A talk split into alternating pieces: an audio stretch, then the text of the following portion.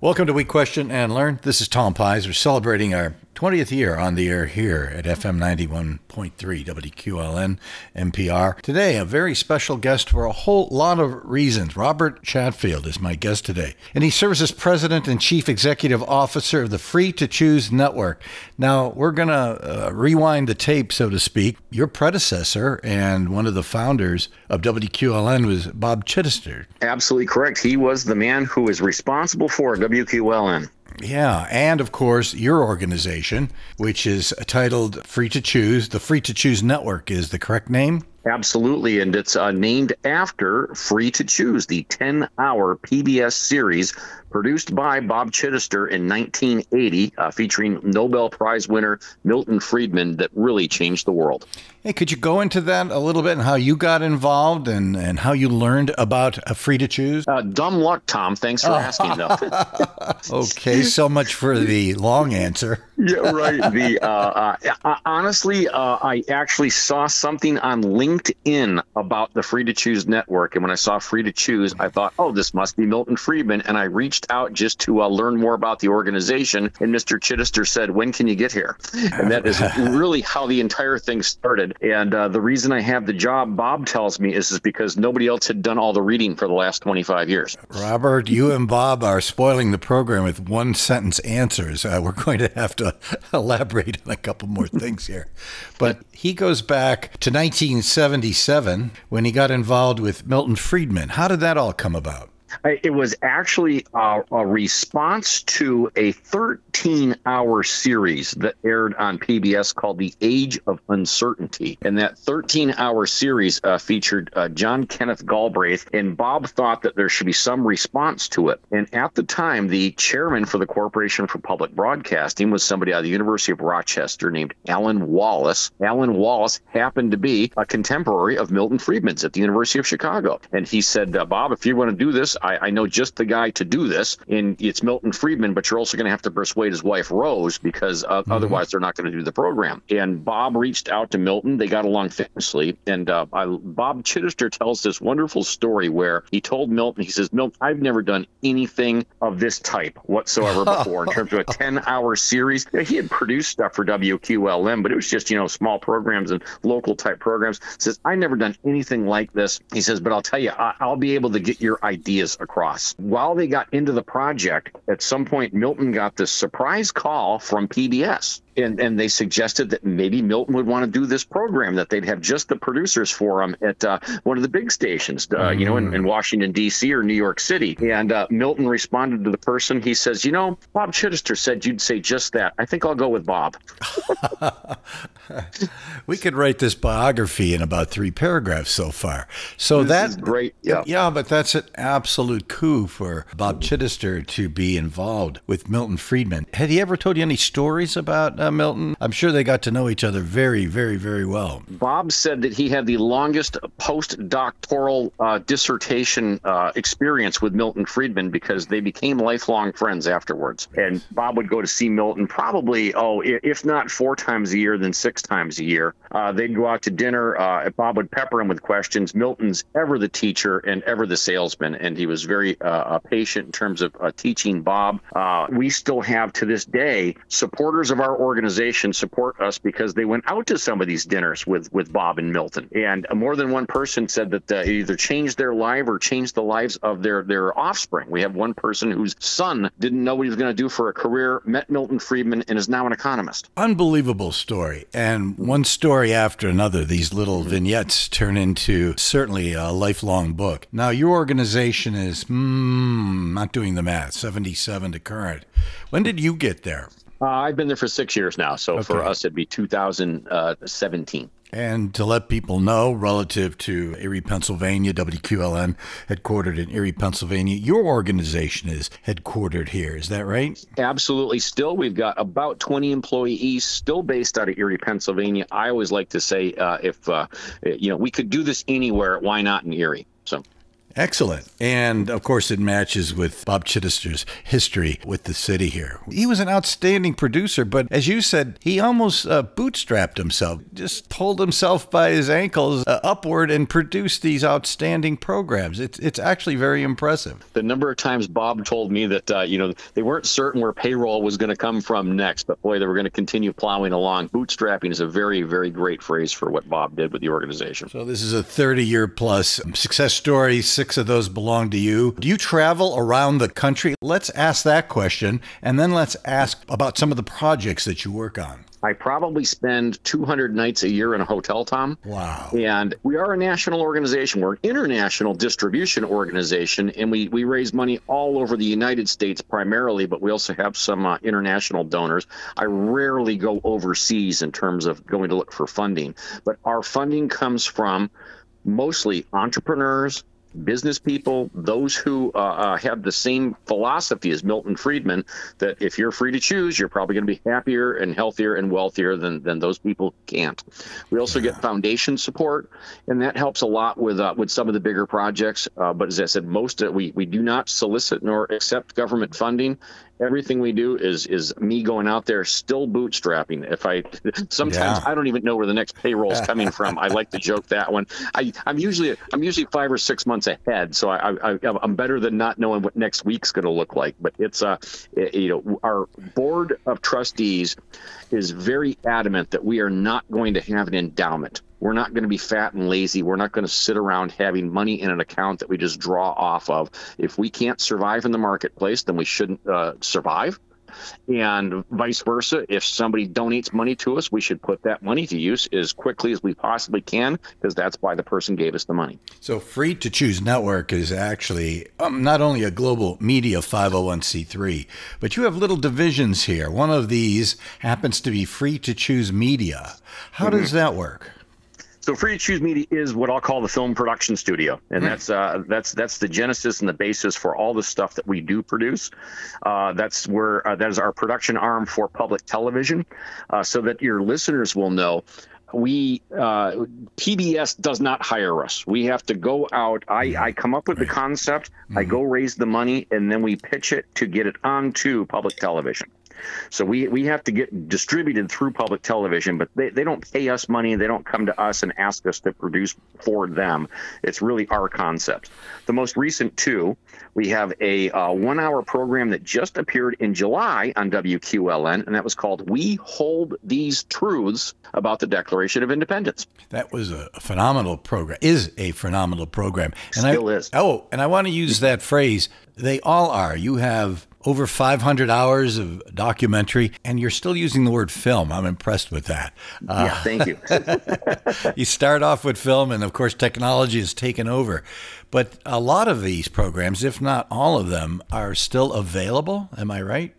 Everything, uh, with the exception of when we have to give an exclusive uh, time period to public television, mm-hmm. we make everything available on our website, freetochoosenetwork.org. Mm-hmm. Uh, all the broadcast programs, all the programs we did for something called the Idea Channel, anything that we uh, have produced is available at no cost. Anybody can download it and watch. Or I should say, anybody can stream and watch, not download. With that, there are television programs, there's podcasts, some web content. And how do you keep all that going? Uh, you mentioned you had about 20, maybe 30 people. Are these folks the ones that keep it running?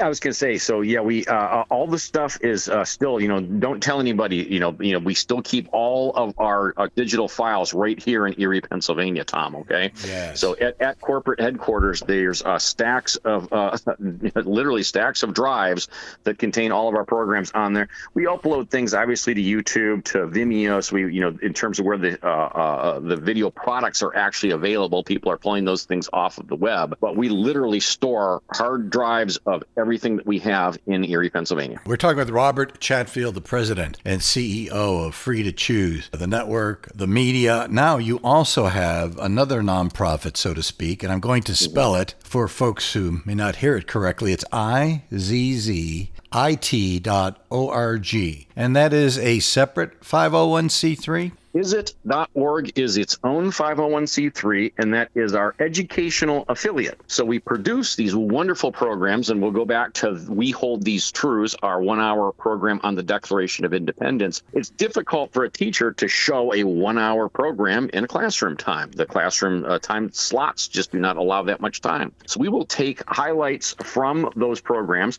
and we'll make 15 to 20 minute videos out of the public television programs. We'll create a teacher's guide. We'll create an automatically graded quiz. We'll put together all sorts of other ancillary resources so that teachers can use parts of these programs in the classroom space. All that gets distributed through izzit.org, which again is its own 501c3. And the difference, of course, is, is that izzit is not exclusive to Free to Choose. So if uh, Free to Choose Media, as I said, is our, our film production company, mm-hmm. and we supply, uh, izzit is the exclusive um, distributor of uh, Free to Choose products, but izzit can also take uh, film from other uh, uh, produce, production houses and create classroom videos out of those too. And that's how you relate to the schools? That's how we relate to the schools. As I said, our, our goal, everything is available at no cost to any educator. So if an educator still uses DVDs, we're happy to send a DVD to an educator. If an educator wants to call our customer support line, we offer customer support from 8 a.m. till 6 p.m. during the school year. We are uh, absolutely there to serve educators. Are there any other related organizations? And I'm going to allude to Friedman's, uh, if I say this right, Capitaf? Capitaf. Uh, Capitaf. yeah, I was saying it in Latin, okay? so Capitaf is, uh, whereas izzit.org is focused on uh, primarily uh, high school, middle school educators. Capitaf serves colleges. And when I say serves colleges, we literally bring college students to Milton Friedman's summer home in Vermont for a week at a time mm. to hmm. learn Milton Friedman in his own living room, which I think is pretty gosh darn cool. Yeah, absolutely. Um, how extensive is that? Is that a highly budgeted uh, operation? How does that work? It's so, a, it's a 501c3? So that's not so we, we run that under free to choose network. So as oh, I said, okay. it's different from free to choose media because we're obviously not producing uh, uh, documentary films there. Okay. But uh, Capitaf, the way it runs, Tom, the most simple explanation I can give you is an alumnus from say Gannon University uh, wants to uh, make sure that the students in Gannon's economics department have a, uh, wonderful, wonderful uh, background with the ideas and philosophy of Milton Friedman. That donor will write us a check, or they could write the university a check, doesn't matter which way there, to go sponsor students to go spend a week at Capitaf. And so the students, as I said, are, are, are selected usually by professors. Uh, they come up and uh, they spend one week there. It's a residential colloquium, and we go chapter by chapter through Capitalism and Freedom or the book Free to Choose and uh, take field trips. It's a wonderful experience for the students, but it's uh, uh, many have described it as life changing because most of what you learn uh, isn't taught in the classroom space people might learn a little bit about Milton Friedman. They might learn about, you know, his, economics is, part of a class, but they don't learn about Milton as the person, mm-hmm. and they don't learn about how Milton approached public policy problems. In this concept of, again, people being free to choose, we, we define that as, as pursuit of happiness. And if you look at, you know, how how how to best pursue happiness, it is by having the most options, the most choice. And uh, that means effectively the least amount of government, the least number of uh, restrictions put in your place to be able to reach happiness. We like to think people should be doing this in an ethical manner, Tom. So right. it's not just, you know, rolling through and uh, my, my pursuit of happiness should not also degrade your pursuit of happiness. Exactly. But, but for us, as I said, that the uh, bringing the college students there is just a wonderful experience. And this past year, I think we filled seven weeks during the summer students everywhere from Australia to Guatemala, California, Florida, uh, uh, Michigan, they, all over the country came. Now, this is uh, uh, being a marketing person. How do people become aware of all this? Is, is this generally your outreach and effort? Uh, well, I was going to say the three business lines are absolutely uh, um, different in terms of the outreach for them. Mm-hmm. So obviously, Free to Choose Media's number one uh, uh outreach plan is public television. We we yes. want to get our programs on public television, and that's how people find out about that. After public television, those programs then go on to YouTube. So uh, people can find the programs on YouTube or our website. Most people don't actually come to the free to choose network.org website. They'll find us uh, via YouTube, and therefore we have to work th- that channel in terms of uh, our, our, advertising content and how we promote that one. Izzit.org is way different though, Tom, because okay. there I've got to reach teachers, oh. and and you've got to go find where teachers are trying to find information themselves. And so for a lot of these, uh, as I said, we're we're out there uh, trying to find where teachers are going to get professional development, where they're going to conferences. Uh, we'll we'll use direct mail, we'll use uh, uh, direct uh, email. We will do all sorts of things to just specifically reach out to teachers. I think something like half of public radio stations in the country are collegiate owned. Television, I forgot what the ratio was. So being involved with PBS and public broadcasting, that sort of gives you an inroad to the teacher arena. Uh, it does. It's not. Uh, uh, it, it, it, we like to think that there's. Well, we like to think our stuff stands on its own. okay. if you, uh, mm-hmm. I was going to say, yep. obviously, if you can say as seen on public television, then uh, teachers yeah. Uh, will feel a lot more confident in using that because they know it's been vetted somewhere else. Right. One thing we're trying to do now, though, Tom, is is we're trying to work directly with state departments of education or with uh, professional associations. So, for example, we're doing some stuff in career tech education now, what you and I would have called vocational back in the day. Wow. Wow. Interesting. Have, interesting. We have, I hope you'll see this, uh, around Erie, Pennsylvania, we have a giant RV that is turned into a mobile classroom called Is It Here? Wow. Yes. And we are yes. going school to school to school, introducing students to opportunities in career tech education. Meanwhile, we're teaching teachers how to teach these students career readiness, all those skills these students are going to need when they graduate high school, regardless of what they do for a career. So, financial literacy, civic literacy, digital literacy, soft skills, you know, the uh, how to interview, how to dress for, a, how to show up for a job. All these things here that any student's going to need to be successful coming out. We're trying to teach with our Is It Here mobile classroom. And as I said, you're going to see that at Erie Manufacturing Day. We're going to have a big, uh, big display there. The material, do you collate it? Do you purchase it? Do you write it? How does that all work? Um, for uh, is it or for the uh, free to choose side? Free to choose, we're familiar with. That's production, mm-hmm. and of course right. your great creativity and writing Absolutely. skills and the uh, people you affiliate with. Is it? Uh, how does that work? So as I said, so is it will take things that were is it works with the film producers, by the way. So oh, while we're okay. making the film, mm-hmm. we we determine what we want to pull out of that film to make as a classroom teaching video. Okay. And so a, a, a, fantastic example is in We Hold These Truths about the Declaration of Independence. There's a segment in there about the uh, the women's rights movement in Seneca Falls. So when we start sketching out the film, our izzit.org team will say, hey, this might make for a nice teaching unit. And then at that point there, they'll uh, ask the film producers, can you make sure it says something about this? Can you make sure it says something about that when they're doing the filming? It may not make the film itself, by the way. So it might not make the documentary, but the uh, film producer will go out and effectively create that video product for the classroom space. And then our own internal team will, uh, using other teachers, I was going to say, so we'll go out and solicit the uh, um, uh, uh, advice and expertise of other teachers.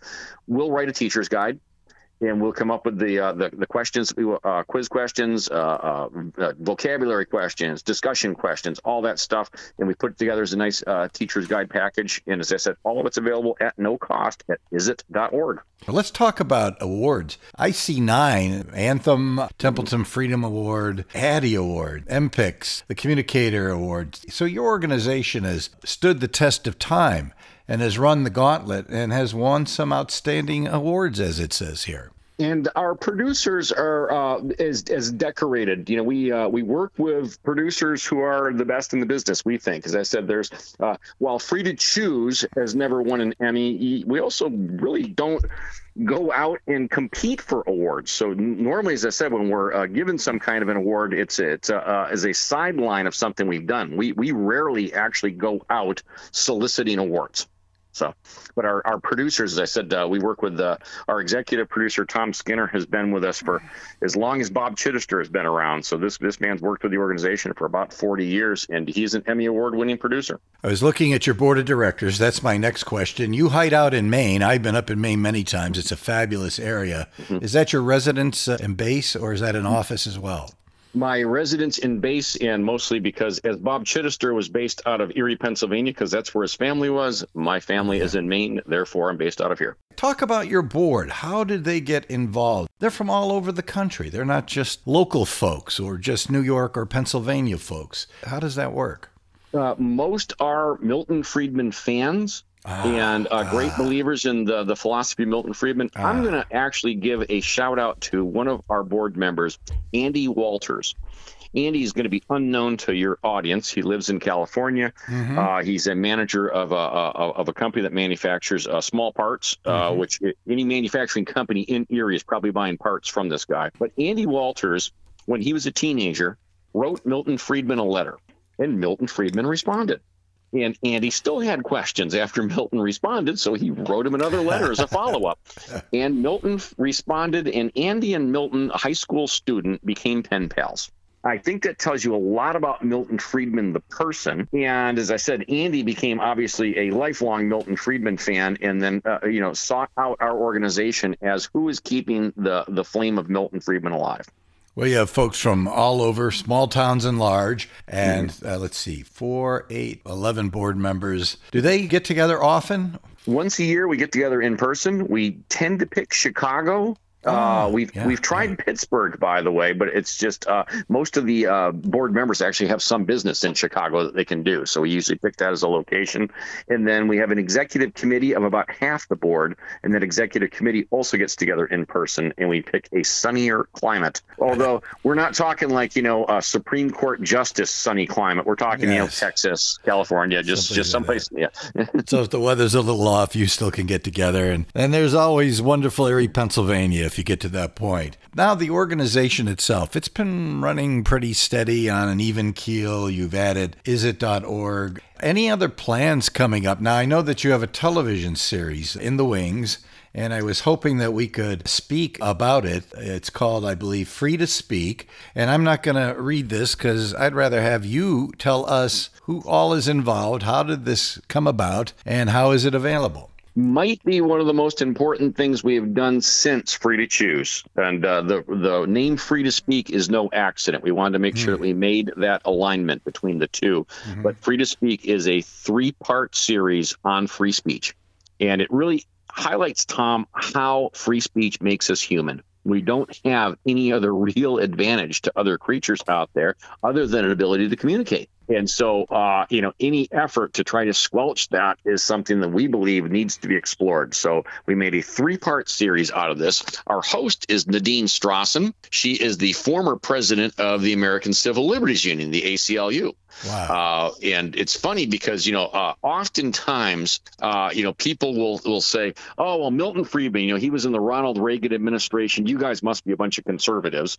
And we're not. As I mm-hmm. said, we, we, we have a certain philosophy, which is people should be free, but we, we're, we're not conservatives. Uh, and I think that that threw off some people that we'd have the former host, or you know, the former president of the ACLU as the host of the program. But she is an outspoken advocate for free speech. And I think that that's something we wanted to get across right there the three episodes. Mm-hmm. I uh, uh, I can't can't tell you when WQLN will air them, but I have great great uh, uh confidence that WQLN will be airing each of the episodes. Mm-hmm. Uh, it will debut in October on public television as part of this, the three episodes stand alone. So, as I said, I hope people watch them, but they don't have to watch them in any particular order. So, if somebody misses episode one on television, they can go find it on the PBS app or go find it on our website. It, they don't need to follow along in an order.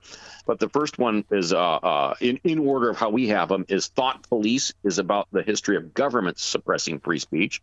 And, uh, uh you know, we tried to not use certain, you know, I we, we tried not to use a lot of what I'm going to call United States political stories for these. But if somebody wants to draw a parallel between something that has happened internationally, we really took a focus to say these issues are universal. This has, you know, it's not a left right issue in the United States alone. These issues we're going to discuss are universal, and let's try to draw parallels uh, uh, universally about these things.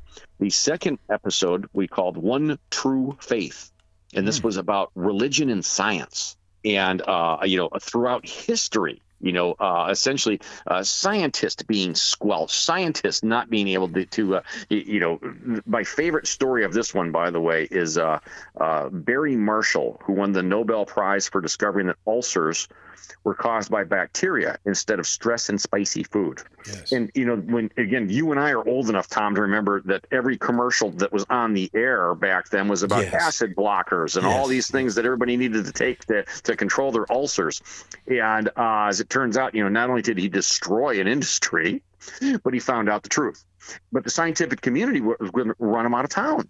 They didn't want to yes. hear anything about it. And so and so who decides what's the truth in science? And same with religion. We think that's an interesting interesting episode. The mm. last episode is called The Speech We Hate, mm. and this is about arts and entertainment mostly. And uh, we look at this one here. There's a lot in terms of uh, all of our episodes. People are going to find a, lo- a, lot of threads with regards to uh, literacy and books. And I think that that's, uh, I wanted to point out one little thing, which is the original host for the program was actually going to be PJ O'Rourke. And then PJ had the audacity to go and die on us during the, uh, the oh. production. So uh, he's a wonderful friend, by the way. And he, uh, he, he would appreciate the way I just said that. So, uh, yes. Uh, but as I said, PJ's stamp is all over this project in terms of us trying to find stories that we could juxtapose so that if you say, well, I'm for free speech, but not all free speech, well, you're a hypocrite hypocrite if you favor one kind of free speech and not another. And that's really the theme that runs through all three episodes. You're doing other things. Uh, you have a project on Twitter, I believe. Uh, uh, or should have, we say X? I'm sorry. we have a lot of shorts that we're doing. Uh, we have started working with Steve Forbes. And Steve Forbes is, we are creating with Steve Forbes a series called Steve Forbes on Achievement. And Steve is highlighting lesser known entrepreneurs that have changed our lives, and most people don't even have a clue who they were. And it's little things like, you know, who invented the container ship? Which now makes international trade. Uh, you know, it, it, this is what brings you the goods from across the sea. Uh, beforehand, it was a, a very labor-intensive process to load and unload ships. The uh, advent of the container ship is really what brought international trade to the forefront. He takes a look at uh, all sorts of. We even did Barbie, by the way. We, we were ahead of the curve in terms of the Barbie movie. But you know, a lot of what he looks at is is are there free market lessons that are applicable uh, across all, you know, any industry, just in terms of life lessons. And he noted that, you know, the story of, uh, of the Barbie doll, if you will, effectively was, well, I mean, dolls existed forever, uh, but there was uh, mostly they were the baby dolls, you know, so the girl would take care of a baby, if you will. And so Barbie was just a different spin of an aspirational doll. And as I said, and it led, of course, to its whole cottage industry, but there's a very interesting story behind the founder of Barbie. And I would tell you that story, but I would much rather you go to IZZ it.org forward slash Forbes and go find is izzit.org Forbes and go watch some of these great two minute videos. Absolutely. Great idea. Well, we're just about out of time. What do you see coming up for your organization, say, in the next six months to a year? I shouldn't even ask you that because you have so much in the way of human benefit, community benefit, countrywide benefit on your website. You could just sit here and watch these things and listen to these things forever, and they're all great. They're all educational. Anything okay. that you would like to point out or highlight uh, for the audience? A, a, few things coming up. We're actually creating an educational video for Is It on the Electoral College. We think it's one of the most misunderstood things out there. Excellent. And there's a reason we have the Electoral College, and it is because the United States was founded on compromise. And this whole concept of uh, small states versus big states, rural versus urban, uh, all, all this stuff existed beforehand. And so we, uh, we, are pointing out things about the Electoral College in terms of why we have that system. And it's a truly truly, we try to, all of the stuff we do in terms of uh, our production for the school classrooms, especially, we're not out there trying to brainwash somebody. We're not out there trying to put together something that says, oh, you should think like this. Mm-hmm. We try to get people to think about why certain things exist. We're trying to get students to ask those questions for themselves as why does something exist? And if if they do that, then we've done our job. So as I said, I think this is a great video in terms of just the timeliness for it because not a lot of people understand the Electoral College and, and why it was created. A hearty thanks to you, Robert Chatfield, President and CEO of the Free to Choose Network, and a shout out to your wonderful staff, your team. I see some uh, outstanding names, and of course, they have a lot of responsibilities. What a great organization you have, and best to you in the upcoming year. Looking forward to hearing and even seeing you in the near future. Thank you for visiting the program today. Tom, thanks so much for having me on. Welcome to We Question and Learn. This is Tom Pies. We're celebrating our 20th year. Hard to believe. And over the years, we've had some great guests. One in particular that I've had on a long, long time ago, and and again recently, Dr. Jerry Clark. You are at Gannon University right now, Dr. Clark. Yes, I am. I'm an associate professor there and trying to help all the new law enforcement folks coming out and doing the best job they can. So to get people tuned in, how long have you been there? So I got here in 2012, mm-hmm. so about 11 years now, and still have the energy every day to do my eight o'clock Tuesday, Thursdays, and get them all excited if I can, and show them the passion that it takes to do this field. I was fortunate enough not too long ago, and people can find the interview at wqln.org org forward slash we question one word. And uh, we were talking about a case that made the national news, happened right here in Erie, Pennsylvania. And it was sort of, uh, well, you don't want to be famous for different things. You would like to be f- well known for your good work and your outreach as what you are doing now. But what brought you to light, as we discussed in our last interview, was the, can I call it the pizza bomber case? Is that a good description? Sure, Tom. That's what everyone seems to recognize it as. FBI knew it as collar bomb, FBI major case number 203, but it's uh, really known out in the community as, as the pizza bomber. I like the collar bomb FBI major case 203 better. And uh, yes. it has a much more officious name. And with that in mind, it was called the collar bomb case for a very specific reason. And the story could go on forever, but if you would just throw a, another synopsis up as to how this happened, boy, I'm asking you to put three hours into like uh, a couple of minutes here. Yeah, uh, it's so challenging because it's such a complex matter, but basically it had never happened before in the history of the FBI that an individual uh, walked into a bank wearing a live device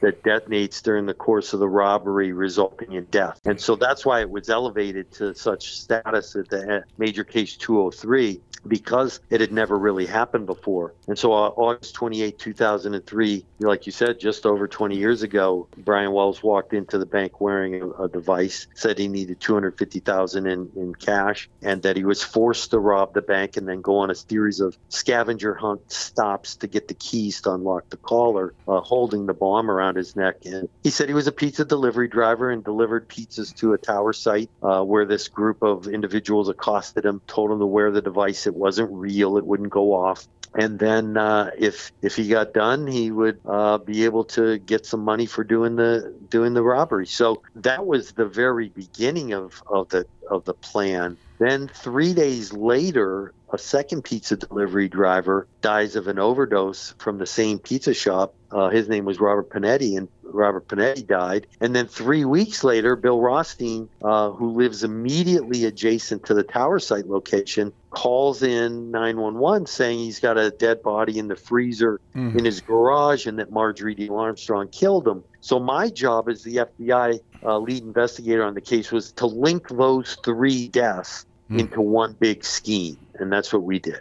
Before we go too far into this uh, pizza bomber case, I believe you have a book out on it. Am I correct?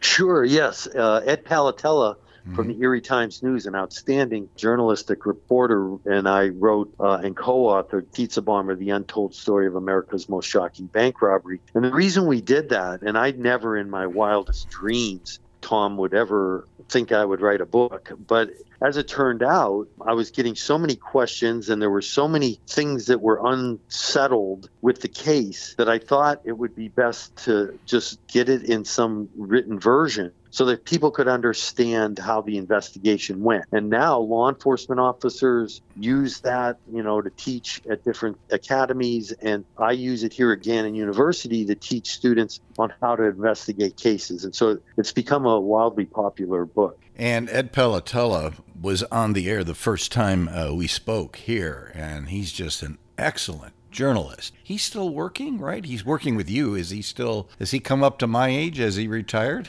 no, he's still at it at the Erie Times News, doing amazing things, um, all investigative reporting. And then he and I went on to co author three other books after that, just because of the success of the first one and that a publisher came to us for a three book series. So we ended up uh, doing three other books um, together. Well, before we go into those, and I'm they're fascinating, so we'll go across those if it's okay with you. But first, I want to talk just uh, Jerry Clark, Dr. Clark, a little bit about you. You hold a, a BA in psychology, master's in forensic psychology, a PhD in public safety with a specialization in criminal justice. But your career before that was with the FBI. Could you tell us a little bit about your career there? Sure, absolutely. I'm an Erie guy. Mm-hmm. So I was born and raised at Erie, in Erie, went to Cathedral Prep. Um, you know, my whole life, uh, I was interested in law enforcement and specifically to work for the FBI. And everyone knows out there in the field that, you know, you don't walk into the FBI and say, Hey, I'm Jerry Clark, I'm here. So it yes. took me several steps to get there, including working as a parole officer here in Erie County, where I started, and then uh, getting my first federal law enforcement job with NCIS as a special agent uh, assigned to Philadelphia division of, of that uh, agency. And then I did that for about two years. Mostly I was overseas uh, doing mm. protective service details, guarding foreign dignitaries for the United States government. And DEA called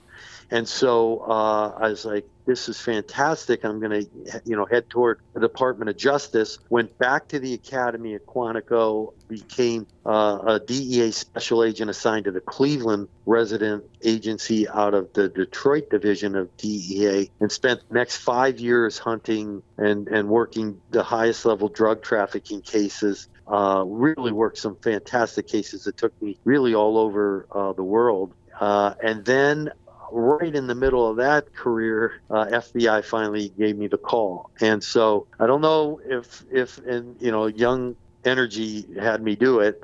I went back down to the academy uh, for another six months and became a uh, DEA or a, an FBI special agent and was assigned to the Cincinnati division of the FBI working on a fugitive task force, which was a violent crime fugitive task force. So anything fugitive, kidnapping, bank robberies, violent crime associated, and spent the next six years doing that until I finally got on a list in the FBI. You get on a, what's called an OP list, an Office of Preference, and I wanted to come back to Pittsburgh Division Erie resident agency, and I got transferred back to Pittsburgh, and then began working in Erie, thinking, "Oh my gosh, after all those years of uh, yeah. you know working cases, I'll probably be home doing something pretty quiet." And then that's when uh, August twenty eighth, two thousand three hit, and I was involved in that case. That's that's an incredible story. Twenty years later, though, well, maybe not twenty years later, subsequent to that flurry of activity right here in Erie you and Ed got together and you wrote a book, and the title is Pizza Bomber The Untold Story of America's Most Shocking Bank Robbery. Could you give us a little synopsis of that? How did that come about? What provoked you to write the book? How did you and Ed get together? How did that work for you? Yeah, so when I was uh, working in Erie, my supervisor at the time got transferred to Pittsburgh to become an assistant special agent in charge. And so I became the acting supervisor of the Erie uh, FBI office. And that's when you have contact with a lot of the you know, media folks because if you're in the FBI, you're not allowed to even discuss anything with the media unless you're at the supervisory level. So that's when Ed would call me uh, from the newspaper for information related to a case or anything that I could tell him. And Ed, I always found to be really an outstanding, you know, investigative journalist where he's always digging, always looking. But we established a relationship there where he knew his job, I knew mine, but we together would trust each other enough to, you know, uh, help each other in certain situations. Well, then I ended up having to retire from the FBI, and and uh, Ed kept his job at the Erie Times News and came to me and said, you know, that would be interesting to hear more about this case. Would you ever be interested? And I said, Ed, I have it in my, you know, in my brain, but I'm not that talented of a writer like you that I know how to get it onto a page. And and that's when we just started talking and over a year or so we started writing things down and next thing you know we had a publisher and off it went and it just went to really terrific places. Well, maybe you don't consider yourself an author, but you're an excellent spokesperson, and there's a good degree of excitement in your voice. This is a career that's very, very interesting to you. I, let me just say, emotionally valid for you. Could you talk about that? I mean, a lot of folks give up, so to speak. You just kept working harder and harder. Well, thank you. I really appreciate that because it means a lot to me, and I have this unbelievable passion uh, for the field, and I know that you know what stands between chaos in society is is law enforcement. And uh, i really feel that law enforcement never get the credit they deserve for all the really really good things that they do and go unnoticed. And we only hear about the bad things or a mistake that somebody makes. And and all those other uh, confrontations and uh, times you have meetings with people and investigatives uh, statutes that you put together and all the good that you do goes completely unnoticed. And so when I teach these students today, I'm in the classroom with all this passion, uh, like I'm still doing it. Yes. I mean, I'm, I'm just that thrilled about what it is that we do. And I, I just want to make sure that people know and that I train the next future law enforcement officers to always be out there doing the best they can. Ironically, you mentioned NCIS, and I had no clue. I, I glance at the television program, which I think there's a series of them. Uh, oh, yeah. Going back to how you spend your time educating college students and the public as well. How accurate are those programs? I'm sure they're fluffed up, as you know. yeah. Uh, but the basic mechanisms, I'm sure you watch that and go, "Whoa, we we didn't do that," or "Oh, maybe we did that." yeah. No. What's your perspective? Number one, it, well, Tom, that's so a uh, great question because I, I teach that in, in investigation because I have a class called investigative concepts, and you go through from when you walk on the scene of a crime mm-hmm. all the way to trial and everything that you do in between. And so the students, I tell them, listen, on these television shows, you can go from, you know, A to Z very quickly with no, no real knowledge of what goes on in between there. And I say there's several investigative steps that need to be taken. There's rules and regulations you have to follow, and there's beyond a reasonable doubt is a very high burden, which it should be. We don't want innocent people mm-hmm. in jail. So you have to be exactly perfect on everything you're doing on the investigative side. So I take that very seriously. And I even have them write a paper where they watch one of those television shows. Hmm. I don't care what it is, CSI or uh, Criminal Minds, and I want them to say investigatively. Well, first they say what the crime was, how they investigated it, the investigative steps they took, and then the end and how they got to it and what the person did and if they pled guilty or if they uh, went to trial. And I want to know so they pay attention to how off those shows are in the investigative steps that it took to get it completed. So uh, they, they it's an eye opener for them, and every time I read one, it's an eye opener for me. Can I ask a question? When you are done with a case, or even while you're working on one, what uh, is your responsibility to the court? How does that work? So it's very interesting. A lot of times, uh, people who aren't from the field don't realize the law enforcement side on the investigative side. So the police agencies, whether that's state, federal, local, whatever it is, your job is to investigate the crime.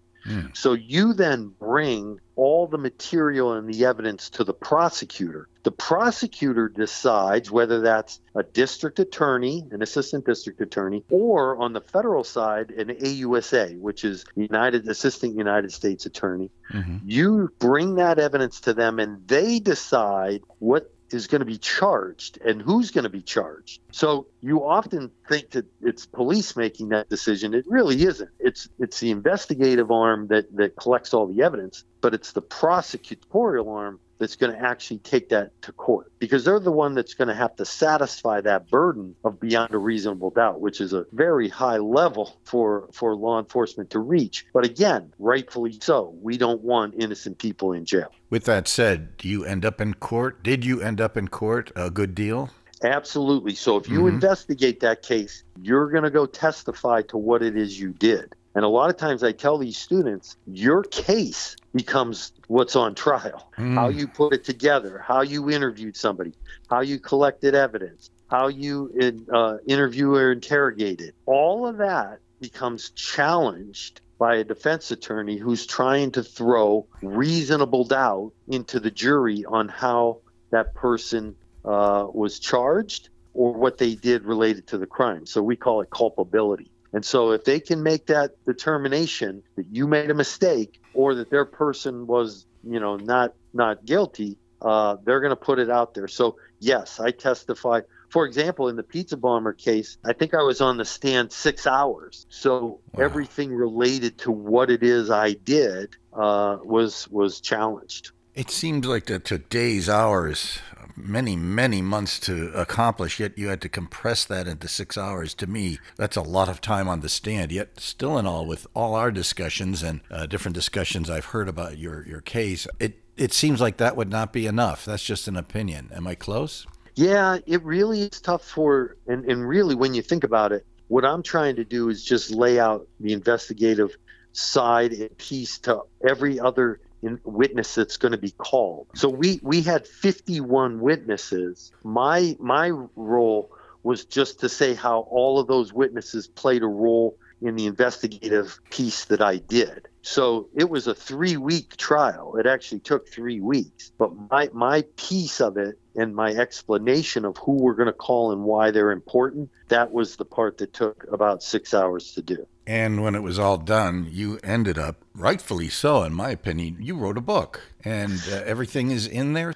On the investigative side, yeah, we tried to put everything in there. The feelings, uh, the emotions, the passions, the thing that go along with an investigation that a lot of times, again, you don't see on television. The effect that it has on not only the victims of the case, which we already know. I mean, the, the Wells family, the Pinetti family, the Roden family, who the person that ended up in the freezer, they all are dealing with their own emotional trauma of having to lose a loved one and all the thing that goes on with being a victim in a case. And I teach my students now you pay attention to what victims go through because victims are are really what make our system work and if you're not paying attention to their feelings that's a problem but i also talk about the effect it has on law enforcement and the stress and the amount of hours and the way uh, you're away from home and, and the effect it has on your own personal life and family can also be challenging. So that's why law enforcement groups like to listen to how you know we did what we did, and that's why I thought it was important to get it in a book.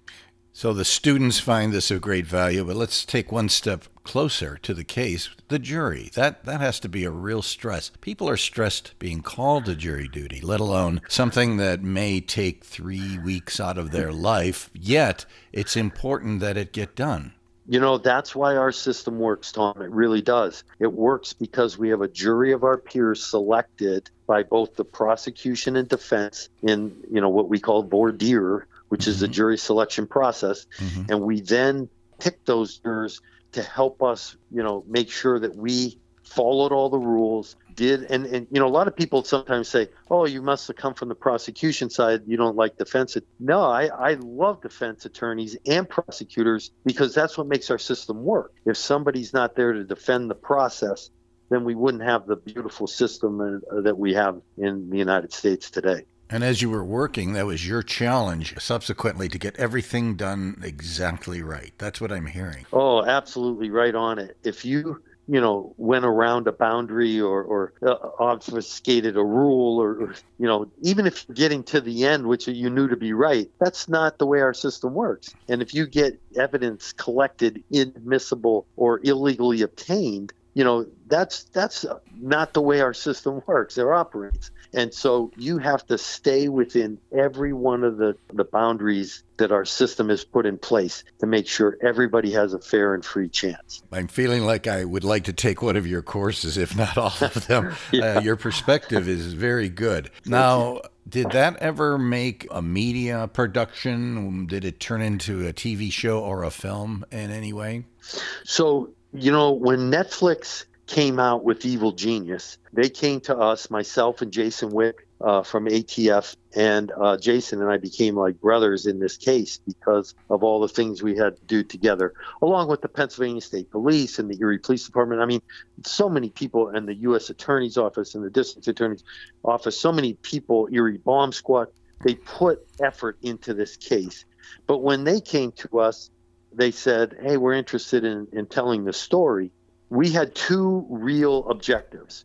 Uh, one, that you're going to show Erie in a positive light mm-hmm. because Erie is my home and where I was born and raised, and I love Erie. And so I didn't want some darkened looking, you know, uh, terrible city that, you know, bad things happen all the time. I told them good things happen in, and, or, or I should say it this way, bad things happen in good places. Yes. And that's, that's why I, I, I said, make sure you show Erie that way. And they, they actually did. Mm-hmm. And then the second thing I said was stick to the stick to the truth. And they did a really good job up until episode four, mm. uh, the last ten minutes, oh. where they strayed off, and they did that uh, where they took some license so that they could work on Evil Genius two. Uh, and, and that's sort of what happened. But that's okay. And I try to say to myself, hey, it was entertaining and it was good. And they, they did a very good job initially. Uh, and then they sort of lost their way. Since then, I've done, I can't tell you, countless national shows, uh, Dateline and Snapped and, and Mysteries at the Museum and uh, Price of Duty and CNN. And so I've done a number of shows. And they're all. I, I, I still try to keep those two two caveats that they try to keep Erie nice and stick to the truth you're going to get your second degree in the media after being exposed to all these different types of people, and of course on a national level, right? These mm-hmm. these were big networks that decided to come talk with you. Yes. Yeah. Let Let me go uh, one step further, if I could. You have three other books. Can you um, mention what came after the Pizza Bomber? Sure. So the second book that we really, really uh, got interested in was because the Pizza Bomber really focused on the investigation. We wanted to talk about the characters and specifically Marjorie Diehl-Armstrong. Mm. So we wrote a book called Mania, Mm. and Marjorie Diehl-Armstrong Inside the Mind of a Female Serial Killer. And that's our second book. And that, it, it was so well received too, because it talks a lot about the psychology that's involved in, in this case, and specifically with Marjorie Diehl-Armstrong,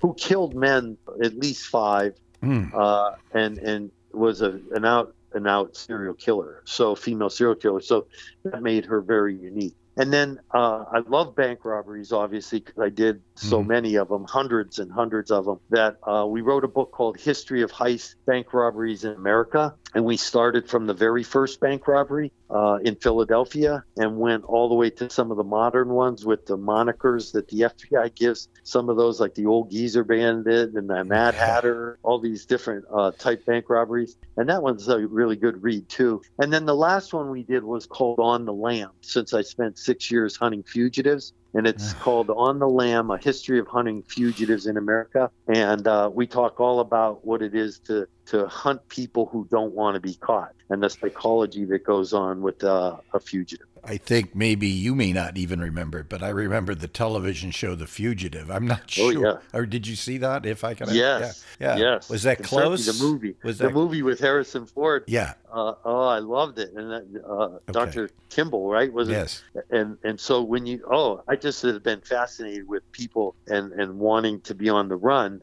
and and the things that they do to get away with uh, being caught and that the whole psychology of that i'm a big psych nut obviously with mm-hmm. the forensic psychology background and i just love to know why people do what they do. And so all those books address some of the why. So yeah i i think the fugitive one is is uh, is pretty interesting too. I'm going to back up for a half a second. You provoked me to ask this question. You mentioned many bank robberies.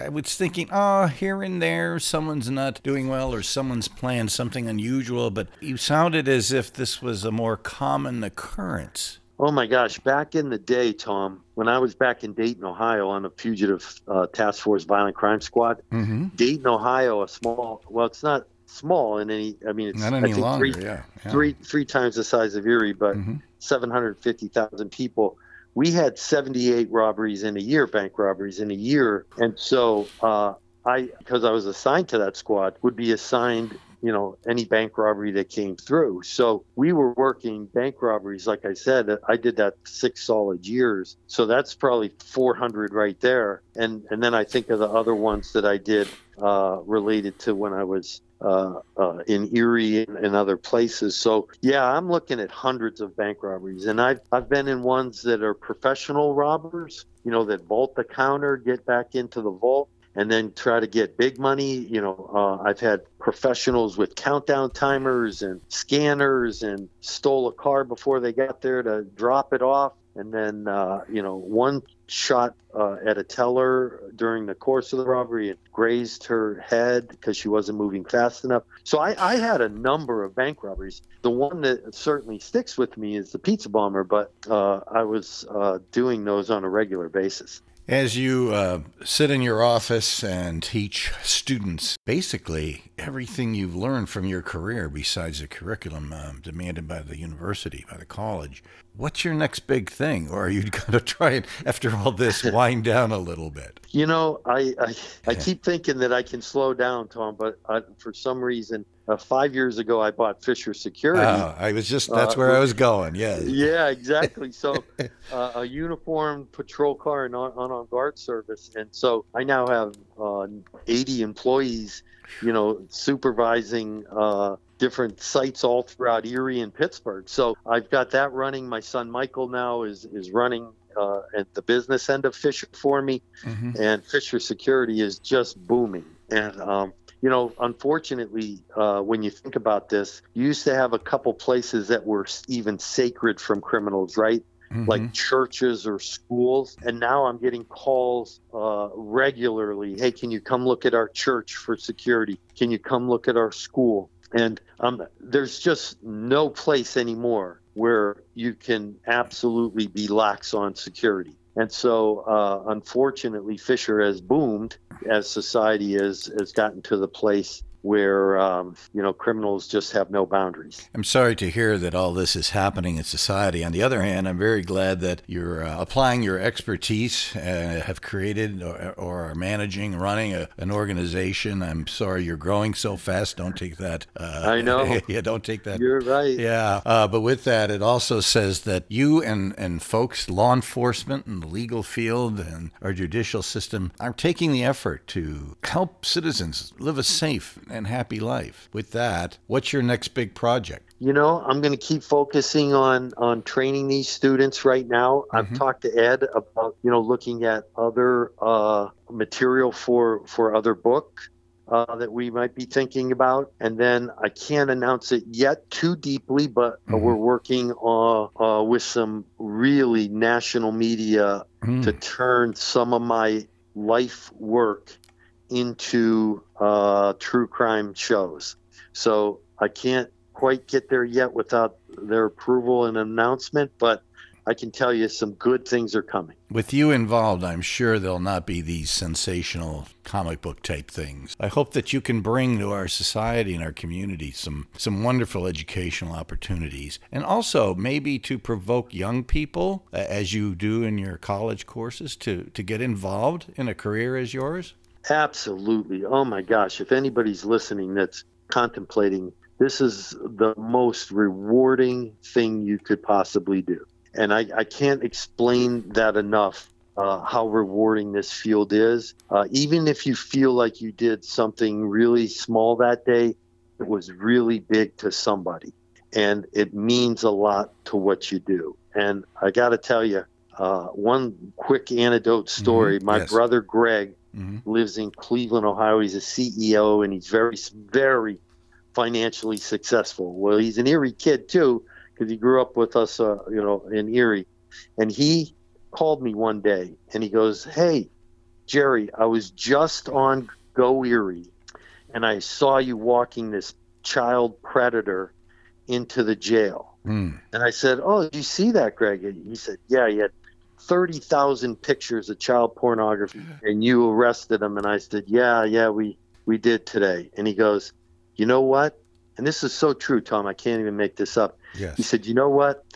I made a lot of money today, but I did nothing as important as what you did. I, I have I to agree to myself, yeah. oh my God, Greg, you almost made me slide out of my chair yeah. because I didn't think of it that way, you know, but so, so to anybody listening, that little thing that you do, meaning keep our society safe, means a lot to somebody. So always contemplate and think about it as a career. And uh, if I can help you in any way, you let me know. Jerry Clark, Dr. Gerald Clark, thank you so much for taking uh, part of your valuable day to chat with us again. I'm going to invite you to come back a fourth time because your stories are overwhelming, but they're also educational and they also give a more accurate perspective of what law enforcement and what society really is all about. Thank you very much. Really appreciate this. Tom, it's always a pleasure, and uh, thank you for having me. I'm happy to come back anytime.